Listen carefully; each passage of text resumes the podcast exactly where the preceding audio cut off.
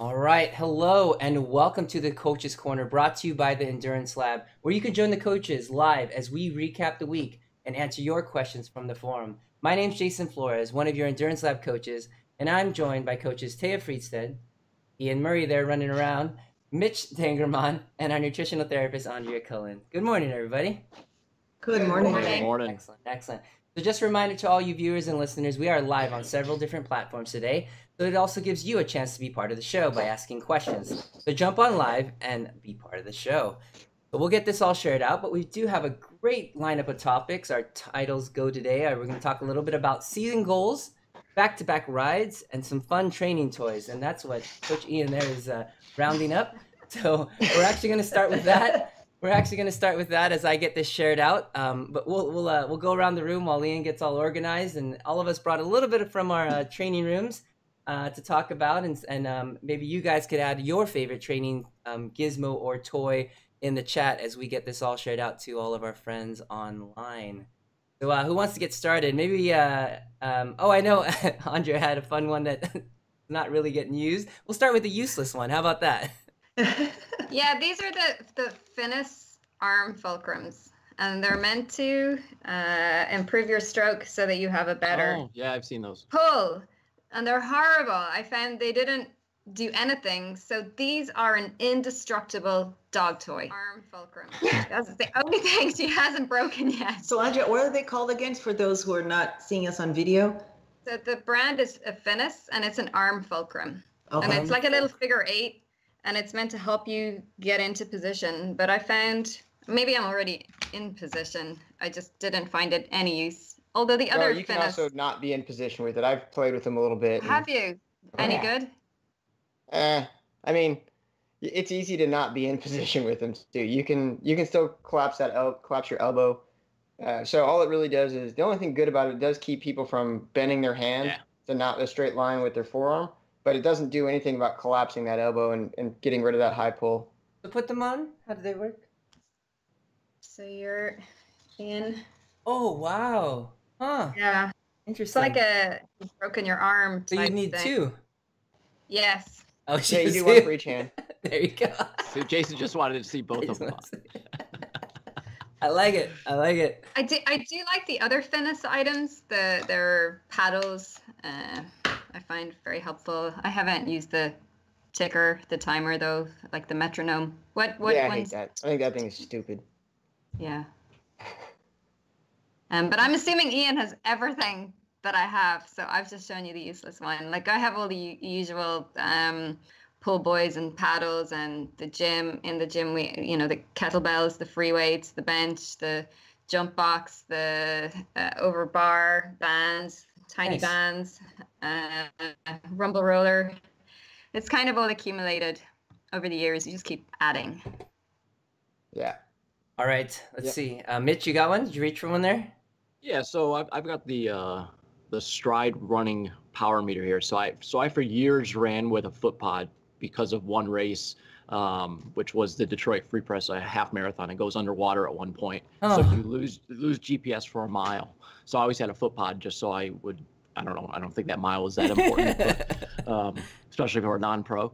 But then uh, I think Ian got it first. Um, I think Ian spoke well of it, so I got the stride uh, to start running with power. Um, it'd be great if Zwift actually would incorporate that in some way, but um, it's I actually I think it's a great tool. Um, I've done a uh, running FTP test with it. Nice. Um, I think it allows you um, in wind and elevation and everything to really try to keep a consistent power or pace, um, call a normalized pace. Uh, Ian, what are your thoughts? Yeah, for, for me, uh, so there's a couple things with it. One, I found that the uh, foot pod is much more accurate than the GPS on the watch, anyways. There's Oh, a yeah. guy who did a study on it, and he came back and showed that um, the Stride pod uncalibrated is pretty much the most accurate thing out there in the market. Wow. And calibrated, it's it's dead on if you take it to a track. As long as you don't link it up with GPS, or if you get on Zwift, don't calibrate it on Zwift because what it's going to do Oh. is calibrate to your treadmill, which is wrong. Oh, I see. Hmm. Yeah, so it's one of those things. Use it uncalibrated or calibrated at a, at a track, but it's it's pretty good. The the power side of it is it true power? No, it's not. It's it's algorithmic power based on the accelerometers. Uh, but more importantly is it's consistent. Right. That's exactly what I was gonna say. Consistent. So you're not measuring true power, so you can't necessarily equate it to your bike bike power, although it actually lines up fairly well, um, for me at least. But the key thing with that is you can when you're running up and down hills with it, Mhm. or if you're running on trails where there's lots of woods, Mhm. your your GPS pacing is going to be off, so you can use the pacing for the foot pod and maintain consistent power with that with that uh, foot pod as well when you're using stride. And, and the other thing I found when you're riding running on different terrain, you can actually see how much more power you have to put out or how much more effort Go you have to put out to run down. at speed Mm-hmm. on on soft terrain, so trails and dirt and grass. So it just shows you the effort level you have to put out, where you, it wouldn't normally catch it if you just base it off of uh, pacing. So practically, have you found that it's helped improve your training, rest recovery, performance, all of the outcomes that you're looking for? So what, what I found for me is that it's been really good as far as uh, longer distance keeping my form and keeping myself in check. And so it's it's definitely helped me for longer. For speed work, it, I mean, I look at the data later, but when I'm running a flat out 400, I ain't looking at my watch. Yeah. Uh, so, it- so it, yeah, but for for actual training itself, I think I'm getting a better uh, handle on like running TSS type type concept using the power, vice trying to use running TSS through TrainingPeaks, um, which is based on pace, which terrain is too much of a uh, too much. It dictates that too much, or, or weather, or heart rate, which we've talked about before. That's got its limitations as well. Hmm. Interesting. So, so Taya, you're gonna stand up and have your um, Air Relax boots on? Is that what you got on now? so so um or how about maybe we continue on on on the things that we use for training and then we'll go into Sure. recovery Sure. Yeah. Sure. Okay. but i you know as a as a cyclist here i uh really the things that i used are the usual right it's it's the uh the bike computer the garmin and stuff like that nothing nothing fancy Nothing. Too, nothing fancy except for the ten computers that make her Zwift computer. okay. All right. Train training aids. Uh, um, for act for uh, actual um, what do you got, Ian? Not recovery. I have one or two Yeah. um, that I'll show. reach down into my bag of goodies. Um, like Santa so- Claus over there. the first one I'm gonna bring out is is this. It's an elastic band, and you know people go, "Oh, it's an elastic band, big deal." No, it's actually great. So you, when you go when you have to travel for work or you have to travel somewhere where you don't have access to a pool, you strap this bad boy across the ladder, throw on a pull buoy, just goes around your waist, and you have an endless pool Oh wow. oh that's against you. So you have an endless pool. It's fantastic. I love. I, I mean, I absolutely hate this stupid thing, but it works well when I have to travel a lot. Um, all What's right, it called? What's its actual name, Ian? If people wanted to look it up. Um, that's it. You, you, you need an Amazon link with that too. Stretch cords. There you go. Hey, Stretch cords. That's so, the brand. So so basically holds you in place when you're swimming. You could do it in your bathtub then. So what's actually what I found was really good because it, it is te- it does teach you to get away from having a pause in your swim stroke. Uh, because Oh, if you have a pause and come pull back. you start bungeeing. And so if you want mm, to try and keep consistent propulsion I like that. and getting that arms that that stroke rate turned over quicker so you have, otherwise I have before bounced backwards into the uh, Into the wall. into the ladder. So there is a longer ladder. version which I actually recommend but this works as well um, Ian's all right. wife puts that around his waist when they're at like um like theme parks to make sure he doesn't get lost. Pull him back. That's true. that is true he I could be going for ice cream my Roka swim shorts, I have um, a- which I I have a- love. I have a pair of those as well. Nice. If you if Huh. you are a suffer from adult onset swimming like I Mhm. do, you tend to have poor body position. Um, hmm you know, I like to say it's just because I have no body fat, so my, my hips sink.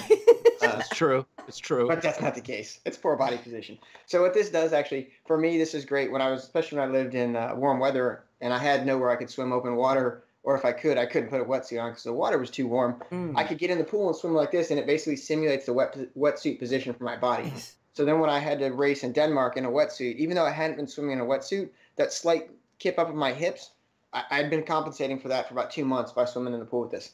Plus, it makes you faster in the water. Nice.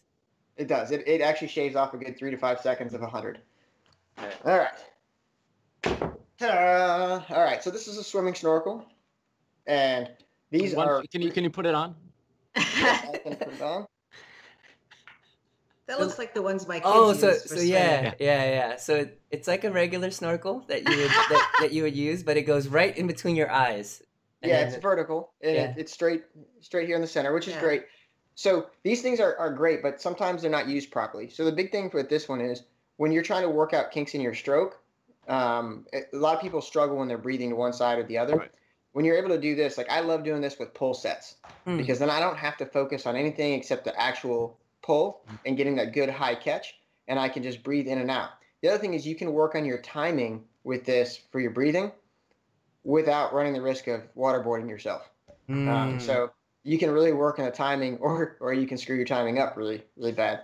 Um, and then lastly, I like to use these on kick sets so I can keep a good position. Because what I found for us again, who are not who didn't grow up swimming, when you use a kickboard, you tend to tilt your body up a little bit, Mhm. uh, and your hips drop, and so you get out of a good position. Whereas if I use my snorkel, I can hold a good, you know, position and then and kick away and, and not uh, have a problem with that.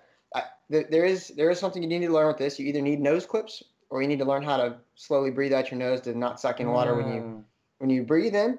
I don't use a nose clip. It's not necessary, but you know, if you don't have experience diving or practicing doing it, you're probably gonna suck in some water in your nose first. My kids Um, the do other like part is you can do flip turns with these. People say you can't. Can.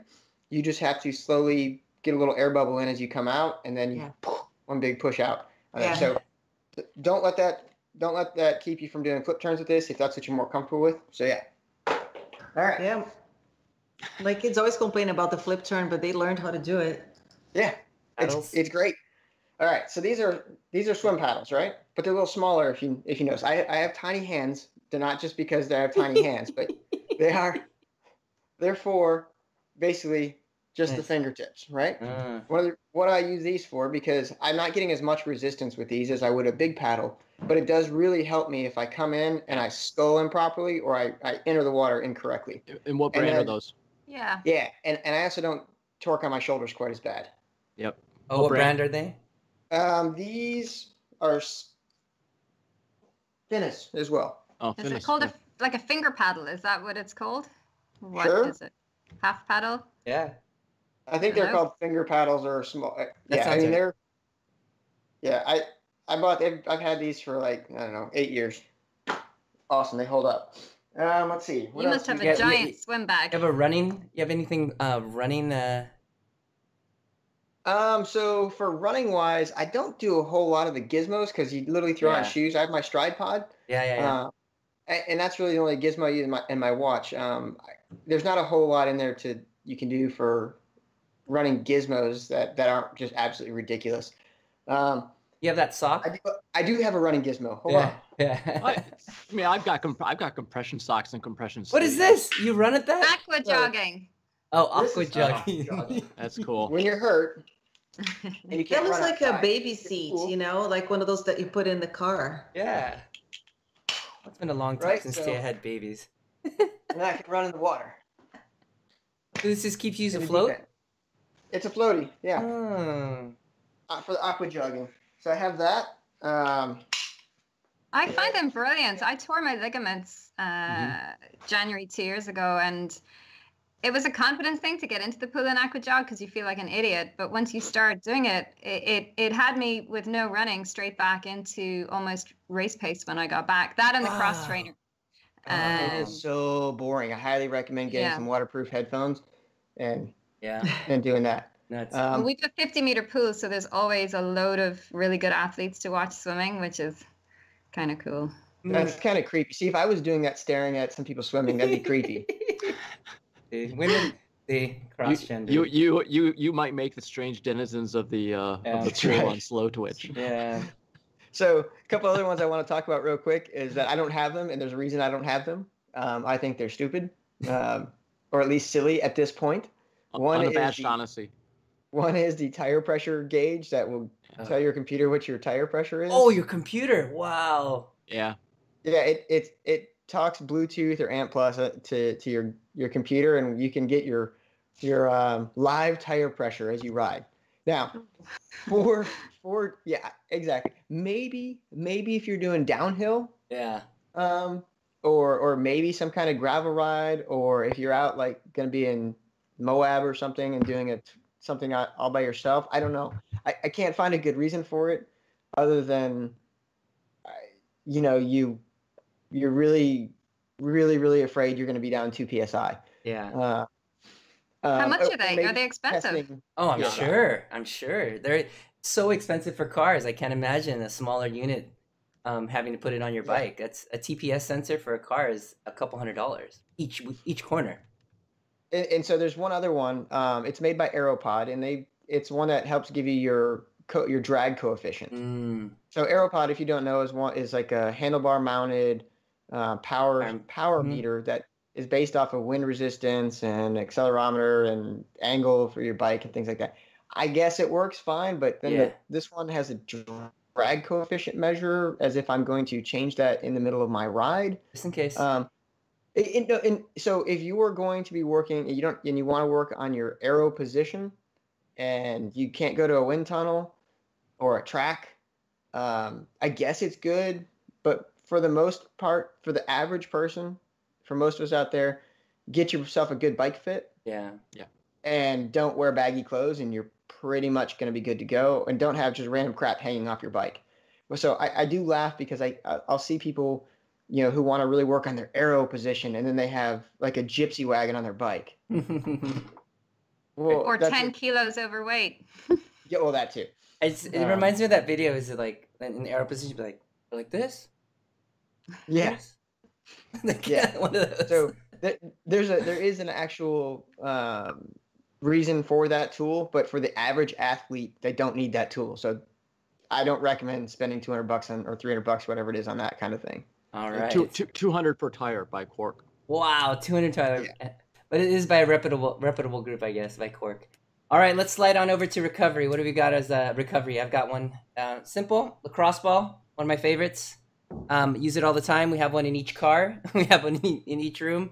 So uh, Rylan loves to throw them around too. So, but it's a it's a fun fun thing that you could have kind of everywhere. So that's uh, my favorite uh, tool here at the house. And what else? That's a good one because it's very targeted. So if you Mhm. have this one area, let's say I used to use that when I had shoulder issues. So for my Mhm. shoulder blades, I would lay down on top of the ball Yep. and and have that, or even against the wall, you could do it. Yeah. Um, but that, yeah. So it's it's essentially it's size of a tennis ball, I think, Yeah, right? And it's it's, super harder. hard. Hmm. I Yeah. have this, a softball, a tennis ball, a wine bottle. Wine bottle's good for hamstrings. Wine Mm. bottle. Wine bottles, So in After. good for strength. You said plural too. I mean, so there's a whole stack of wine bottles. You gotta have different house. sizes. You gotta have different sizes. You can't just have one size. All right, what else we got? So I have it here. Um, Oh, this nice. is a foam roller. Yep.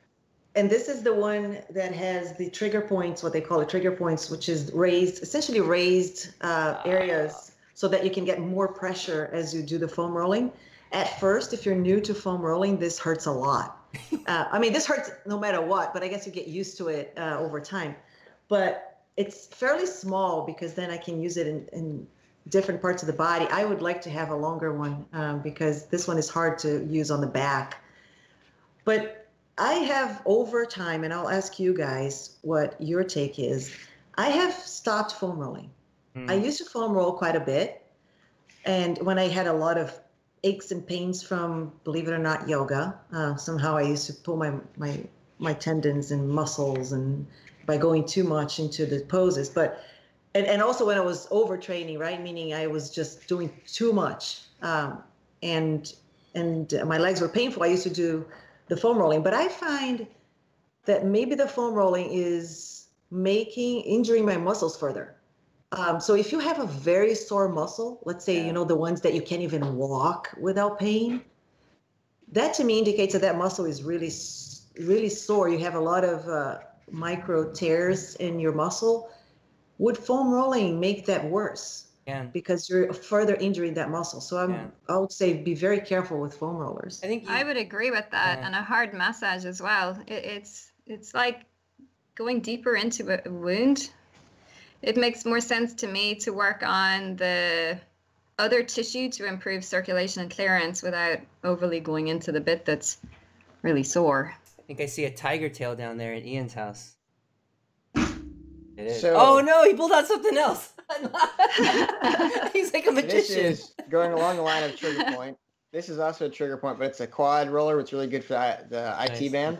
But this is a little torture machine. yeah. If you can't tell by looking at it, it's actually Wooden. narrow at the end and it comes up to almost like a point in the middle, Ouch. right? So you can just get on, you lie down on this and roll back and forth Side to on this little point on your IT band, and Ow. it is enough to make you cry. Um, So do this when you're works on the healthy and not painful. That's that's the takeaway here. if you have right. pain, Well, so and- the yeah. only time I use this is if I have a lot of volume, especially in running, Yeah. and I feel my IT band really tightening up.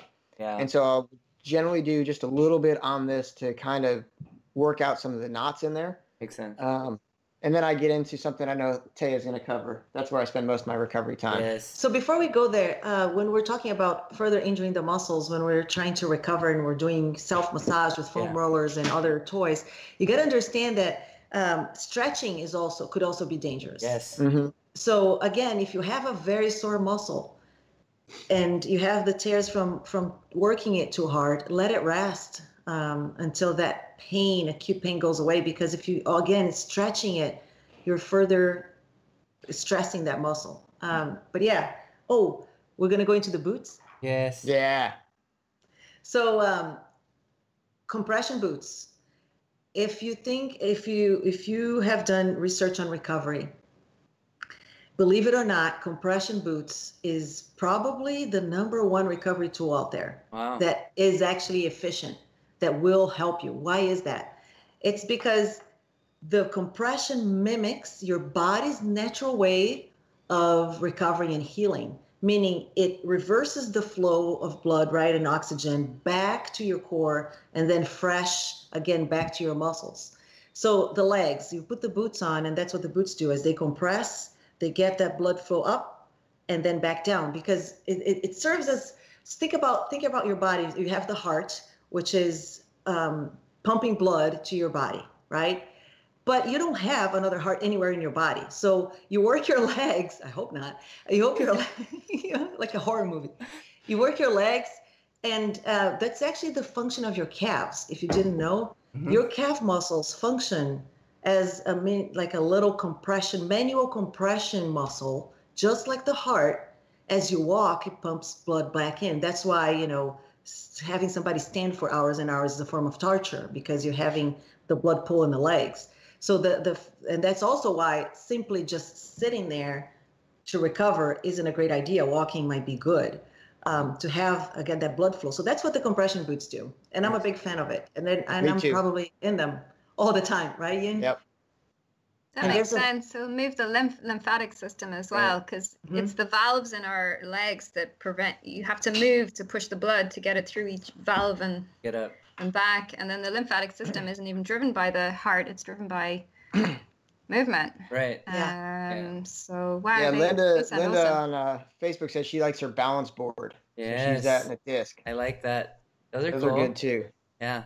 Yeah. So the I will. Uh, can I get into brands for the? well, Should we get into brands of the the the boots? I Yeah, just want to mention that. So the the the f- number one famous brand out there is Normatec, um, and it's if you have ever looked into it, it's quite costly. Yeah, it is. I'm just looking right here. Yeah. Ian's Check 'em shopping. Yeah. Uh, but I use another brand. It's called Air Relax, and it is a fraction of the price. And I've used Normatec before, um, and it's the same thing. So there you go. Here's an idea Yeah. for you if you're looking And to I have I have the boots. Air Relax boots too. yeah. For not and not Love it. just recently. Like I know both of you guys have had it for a long time, and you've worked. Oh, with yeah. them. Yeah. So. daily, almost daily use for a long time. Wow. Yeah. Very nice. Very Wow. nice. I think Hmm. I, I think it does work um, to exactly what you would need to get blood back. I mean, obviously we have a pressure system that pushes blood out to the body, um, but our body naturally brings blood back in a natural way with our muscles. So in uh, in order to get it back, I mean, you could put your legs up on a wall, you can do all these other things, but this is a pneumatic pressure that would mimic the movement of you know the body is where it's at. It makes sense. Science science is behind it. Mm. And you might fall asleep when you're doing it. That's what I hear. yeah. That's what I hear. Unless you bring it up to level three on the uh, compression. yeah. Or the targeted one. You can use targeted. So let's say you want just the thighs.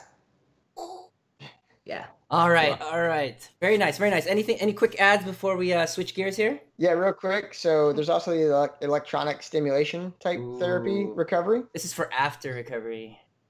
Yes, yes. So well, it's also good for injury, but you have to have someone show you what you need to do for injury for Right. recovery. But you can use them for just regular. And so I have my little um, machine here that I like to shock myself with. Um, and, Why, does, why does that not surprise me? and it has electrodes that you can hook, you know, to your body parts, your shoulders, your legs, your knees, whatever. But it also comes with these cool little shoes. Yeah. Now they just look like cheap, crappy flip flops, and they're not comfortable to walk around in.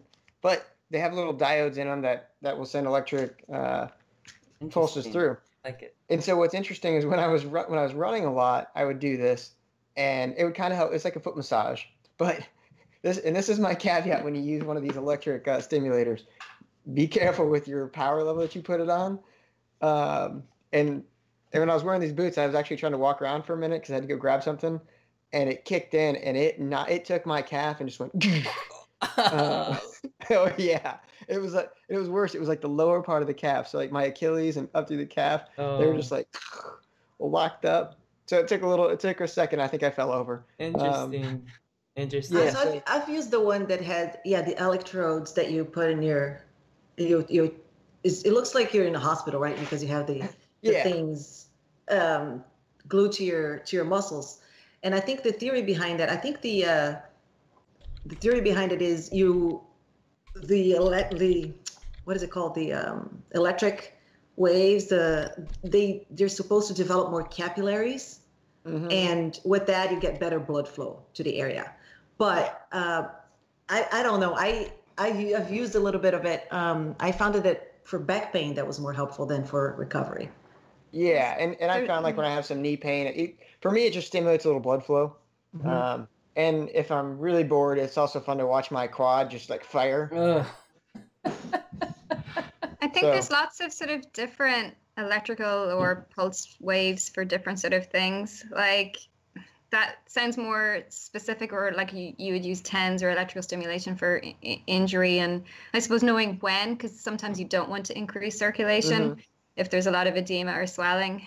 Uh, Yeah. it, I use um, wave the pulsed wave therapy in the clinic with the PEMF that works a different way where it's increasing energy into the mitochondria, which is then elevating the mitochondria's ability to do whatever it needs to do. And then there's so that's PEMF. And then there's another form of, of energy um, treatment like the BioMat, which is far infrared on amethyst, which is something that would be helpful. Far infrared gets into the cells differently. So that's sort of like a whole body re-energizing so then when you're giving the body what it needs the body then does what it you know uses its own innate intelligence to then do the healing or th- that it needs to do but these are very interesting therapies i suppose acupuncture in a way is trying to stimulate those natural um and energy um, currents and why we need them more these days is that we live in a world where we're getting bombarded by other wave frequencies through wi-fi and 5G, 4G, whatever everyone's going, in, microwaves, and all of this. Um, Andrea's extra training tool. She has an aluminum foil hat that she wears. with whole, glasses. love it, love it. All right, so that's a great roundup. But if you have a training gizmo that you didn't hear or see today, I can't imagine with what Ian has at his house. Drop it in the comments. We'd love to hear it. We'll put a couple links to the the funner ones so you can get a chance if you're just listening in. You'll get a chance to see some of those. Um, we're going to switch gears a little bit. Um, being February here in time is when we're recording this podcast. It's the time when a lot of riders are trying to sort out their season um, maybe put down a season goal or kind of an idea of what they wanted to do moving forward. Um, and so, what we're hoping to talk about was how to kind of stratify your year or some sort of annual training plan and kind of how to make sure that you're building for the right different things. Not every ride and every race and every weekend Sunday crusher is going to be your A race.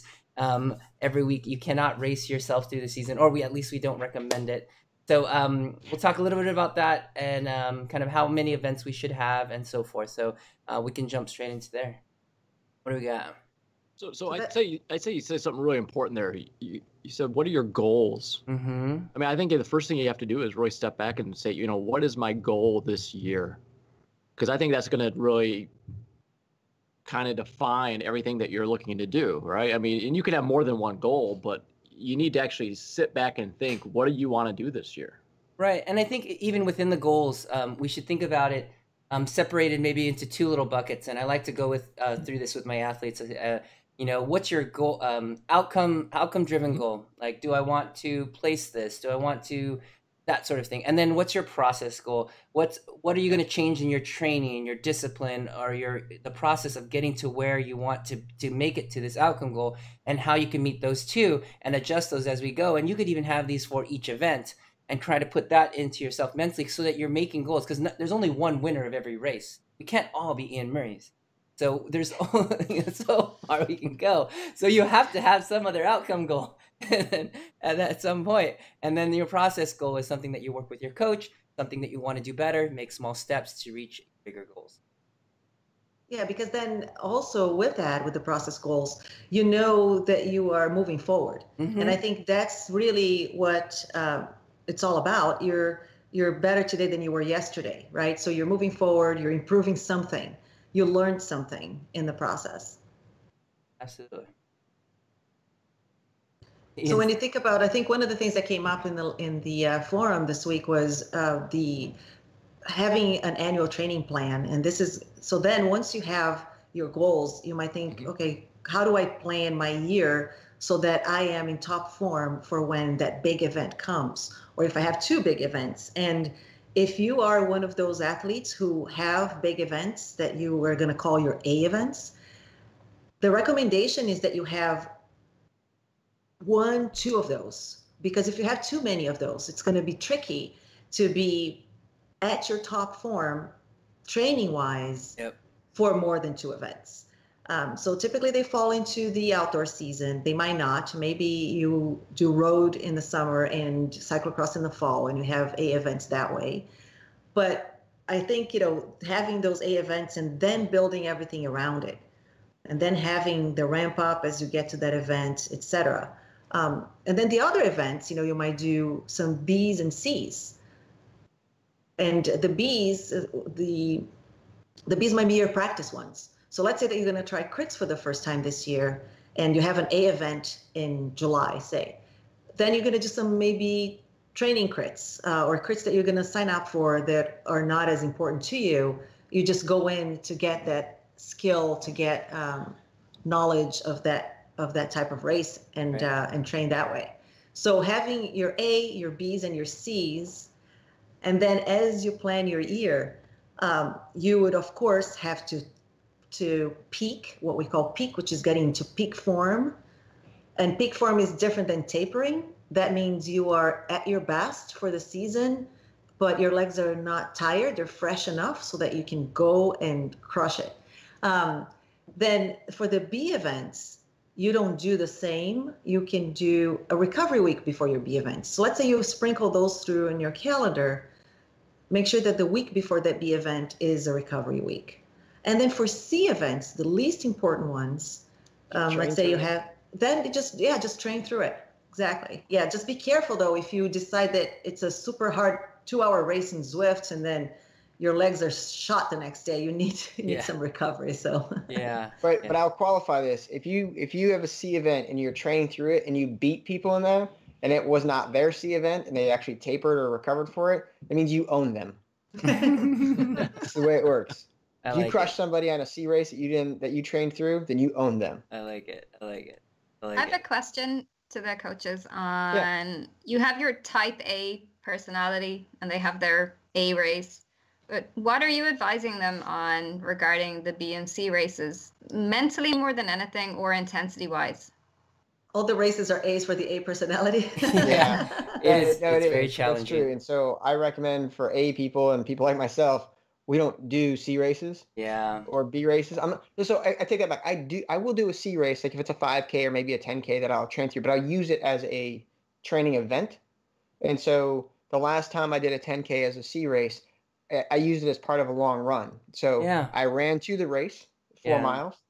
I did the race, and then I jogged back and forth with people to help them finish up, and then I ran home. So it was Yeah. you know, like a 16 mile day.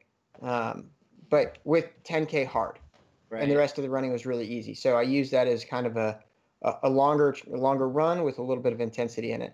Um, if you want to do C races, like for a triathlete, I recommend keeping it sprint distance. If you're a long course athlete, keep ah. that sprint and use it for practicing your transitions Right. fast and for getting some of that fast twitch muscle work going to just bring a little bit of intensity.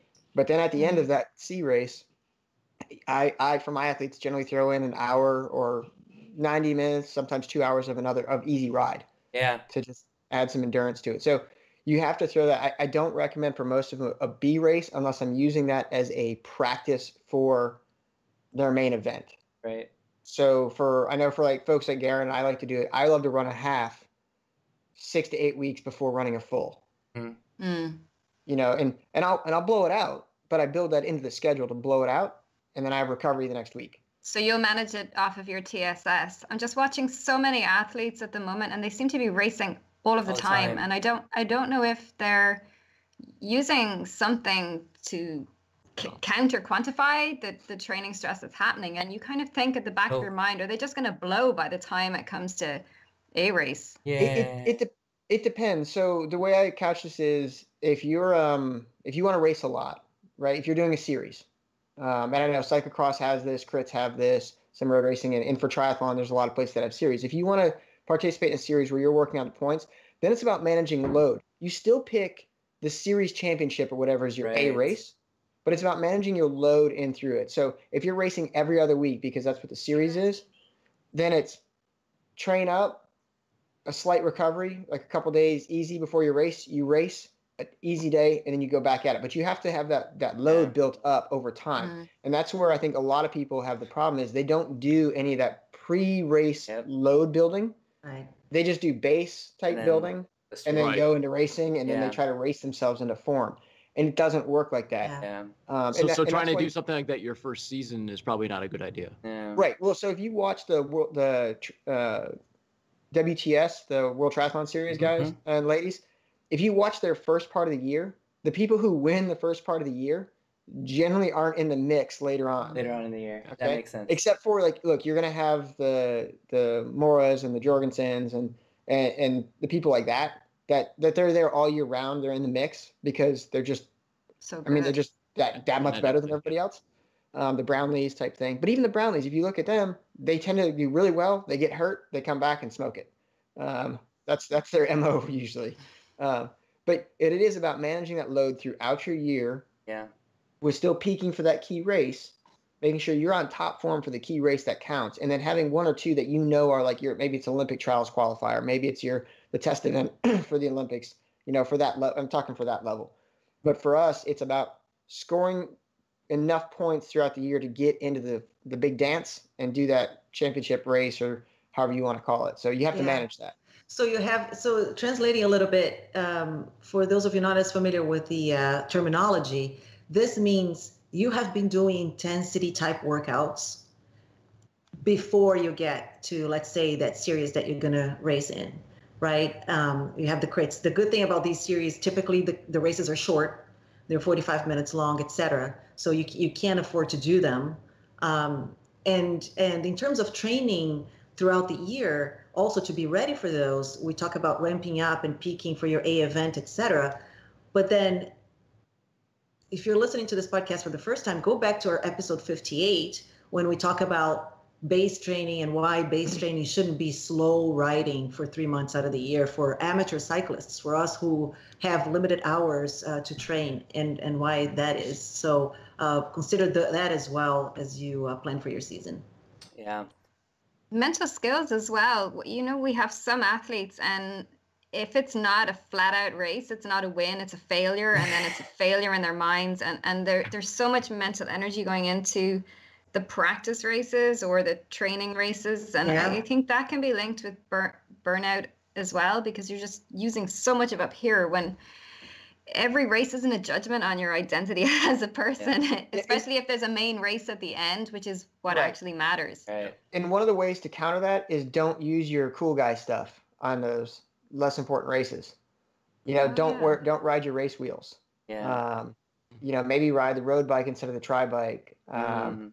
you know things that things like that that you can then mentally say, well, I'm not going to win this. If, if I didn't Yeah. win, it was. I mean, I didn't have my race wheels on, Yeah. so yeah, I got so, that. so, or, so yeah. or one last thing is if you're going to do a sprint tri, you can wear a speedo, ride a Conch Cruiser, and then and an aero helmet, That's and that will make it so you're not even in the mix. Yeah. but then you can really practice that run and make sure you get a good run in.